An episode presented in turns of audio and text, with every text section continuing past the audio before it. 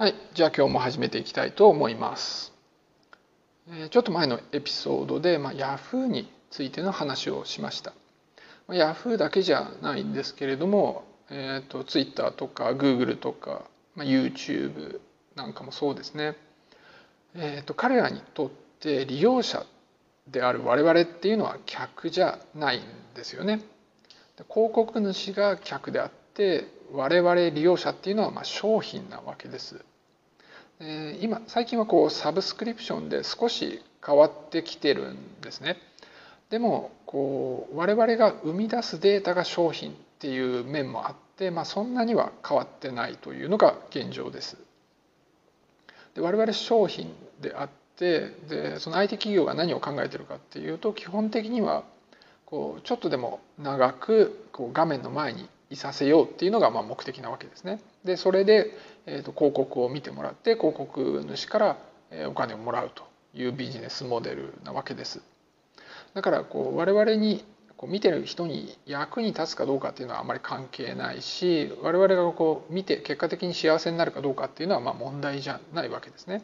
こうたまたまこう利害が一致する時もあるだろうけれども、まあ、そうじゃない場合もあるというわけです。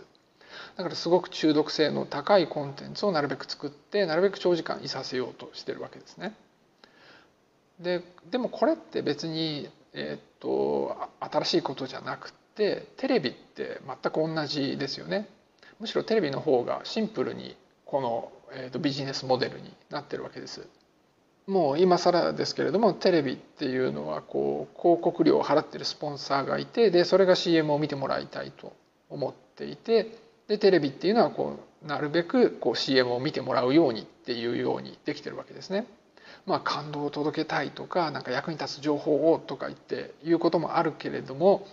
こうでもそれが全然目的ではなくて視聴者がこうなるべく長時間テレビの前にいるようにするっていうのが目的で、まあ、特にこうコマーシャルをちゃんと見てもらうっていうのが、えーと目標なわけです。でまあこれも常識なんですけれどもこうコマーシャルを見てもらう戦術として、えー、とコマーシャル前にこう情報を引っ張るっていうのがやられるわけですよね。こうなんかこう視聴者が知りたい情報があってそれがこう出てくる前にコマーシャルっていうやつですね。クイズ番組とかだったらこう正解の、えー正解を言ってしまう前に CM に入るというわけです。まあ最近露骨なのも多くてこう見せたい隠したいものにまあモザイクとかかけたりして、まあ、そういうこう処理された映像を最初に見せてでそこから CM 行って CM 開けた後にまあそれが何だったか見せるみたいのをよくやりますよね。でまあ見てるとすごくイライラするわけです。でひどいのだと、まあ、今日はこんなすごいことがあるっていうのを、えーっと初めの方に言ってでそれをこう、うん番組丸々引っ張るわけですよね最後の方まで。でその間に何回も、まあ、CM が入るわけです。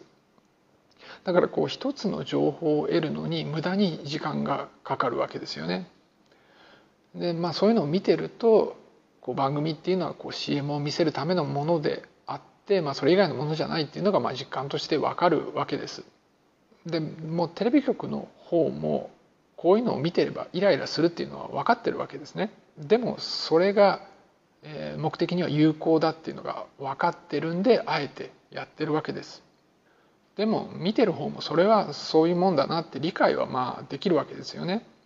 こうただで娯楽が得られてるわけなんで、まあ、その代わりに我々の時間っていうのを切り売りしてるっていう格好になるわけです。でテレビ局はテレビ局の方で、まあ、これが、まあ、こういうビジネスモデルなんだからこうしないと儲からないんで、まあ、それをやるのは当然だっていうのは分かるわけです。だからそんなにえーイライラしないでもまあいられるということになるわけです。でまあもし本当に嫌になったら、まあ、見るのやめればいいわけですよね。こうクイズ番組とかでその答えが分かんないままこうテレビを切るっていうのは、まあ、結構ストレスなんだけどでもよくよく考えてみるとその答え知ったからって別に大したことないんですよね。なんかテレビ番組ってこう最後まで見なきゃいけないような気になるけどその情報って別に大したもんじゃないというかむしろその番組があるからこそそれを知りたいと思ってしまう程度の情報なんで、えー、とどうしても知らなきゃいけないようなもんじゃないっていうことが分かるんですよね。でそれ分かってしまうとまあ見ないでもいいかって思えるように、まあ、大体なってきました。うん、でもなんかそういう説明をしないでいきなり切ろうとすると、まあ、家族にはすごい怒られたりするんですけどただですねこのビジネスモデルに縛られていない局がありますよねあの NHK です。でこう、まあ、NHK に関しては全てを批判する人もいるんですけれども、まあ、いい番組も多いですよね特に子ども番組とかそう思っててで子ども番組ってこう特定の年代の子どもしか見ないですからどうしても視聴率って低くなるんですよね。で特にこう教育的教育的な番組であんま娯楽性もないしこうグッズの売り上げもないようなものっていうのは、まあ、あんまりお金にならないわけです。だから民放って、まあ、あんまやんないわけですね。でもまあそういうのちゃんとやってくれてるんで、まあ、それはそれでいいなと思ってはいます。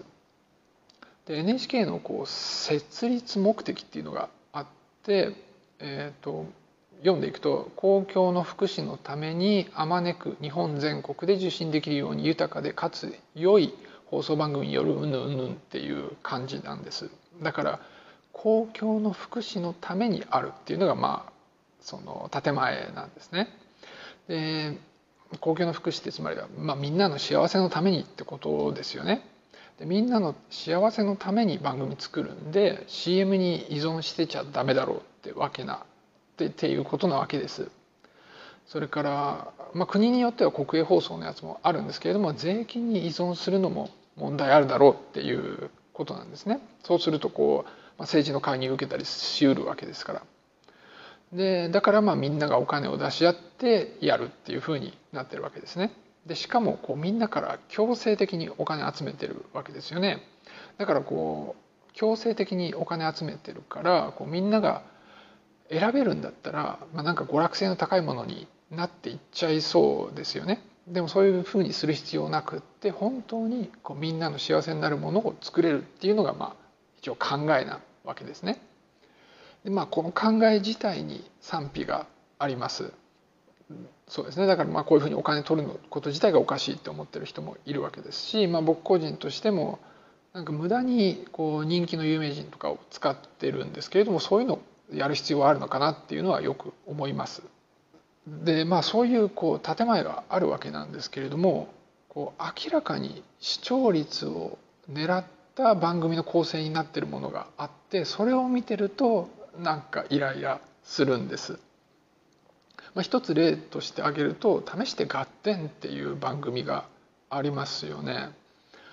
でこの番組っていうのは最初に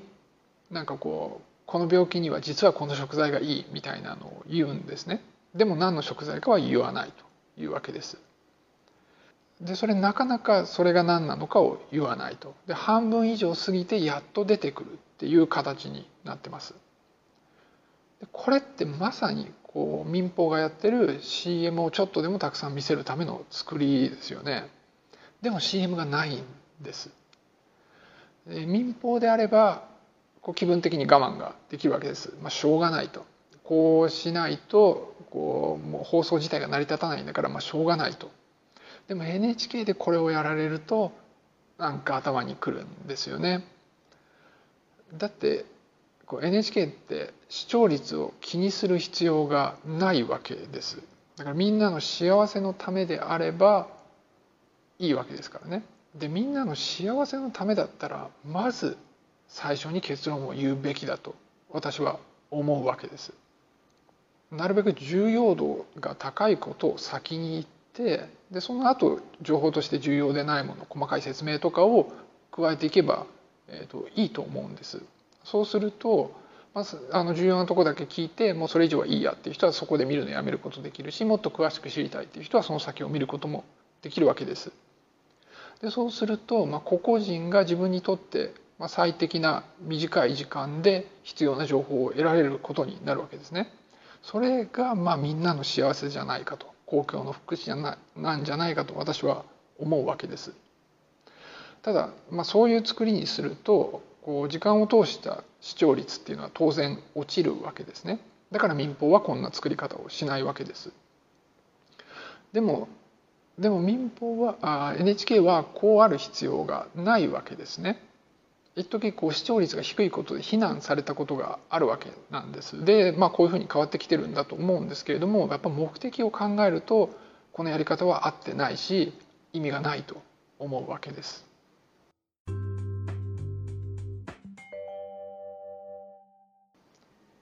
ただですねこういう作りをしている番組例えば試して合点にそんなすごい講義があるっていう話は聞かないです。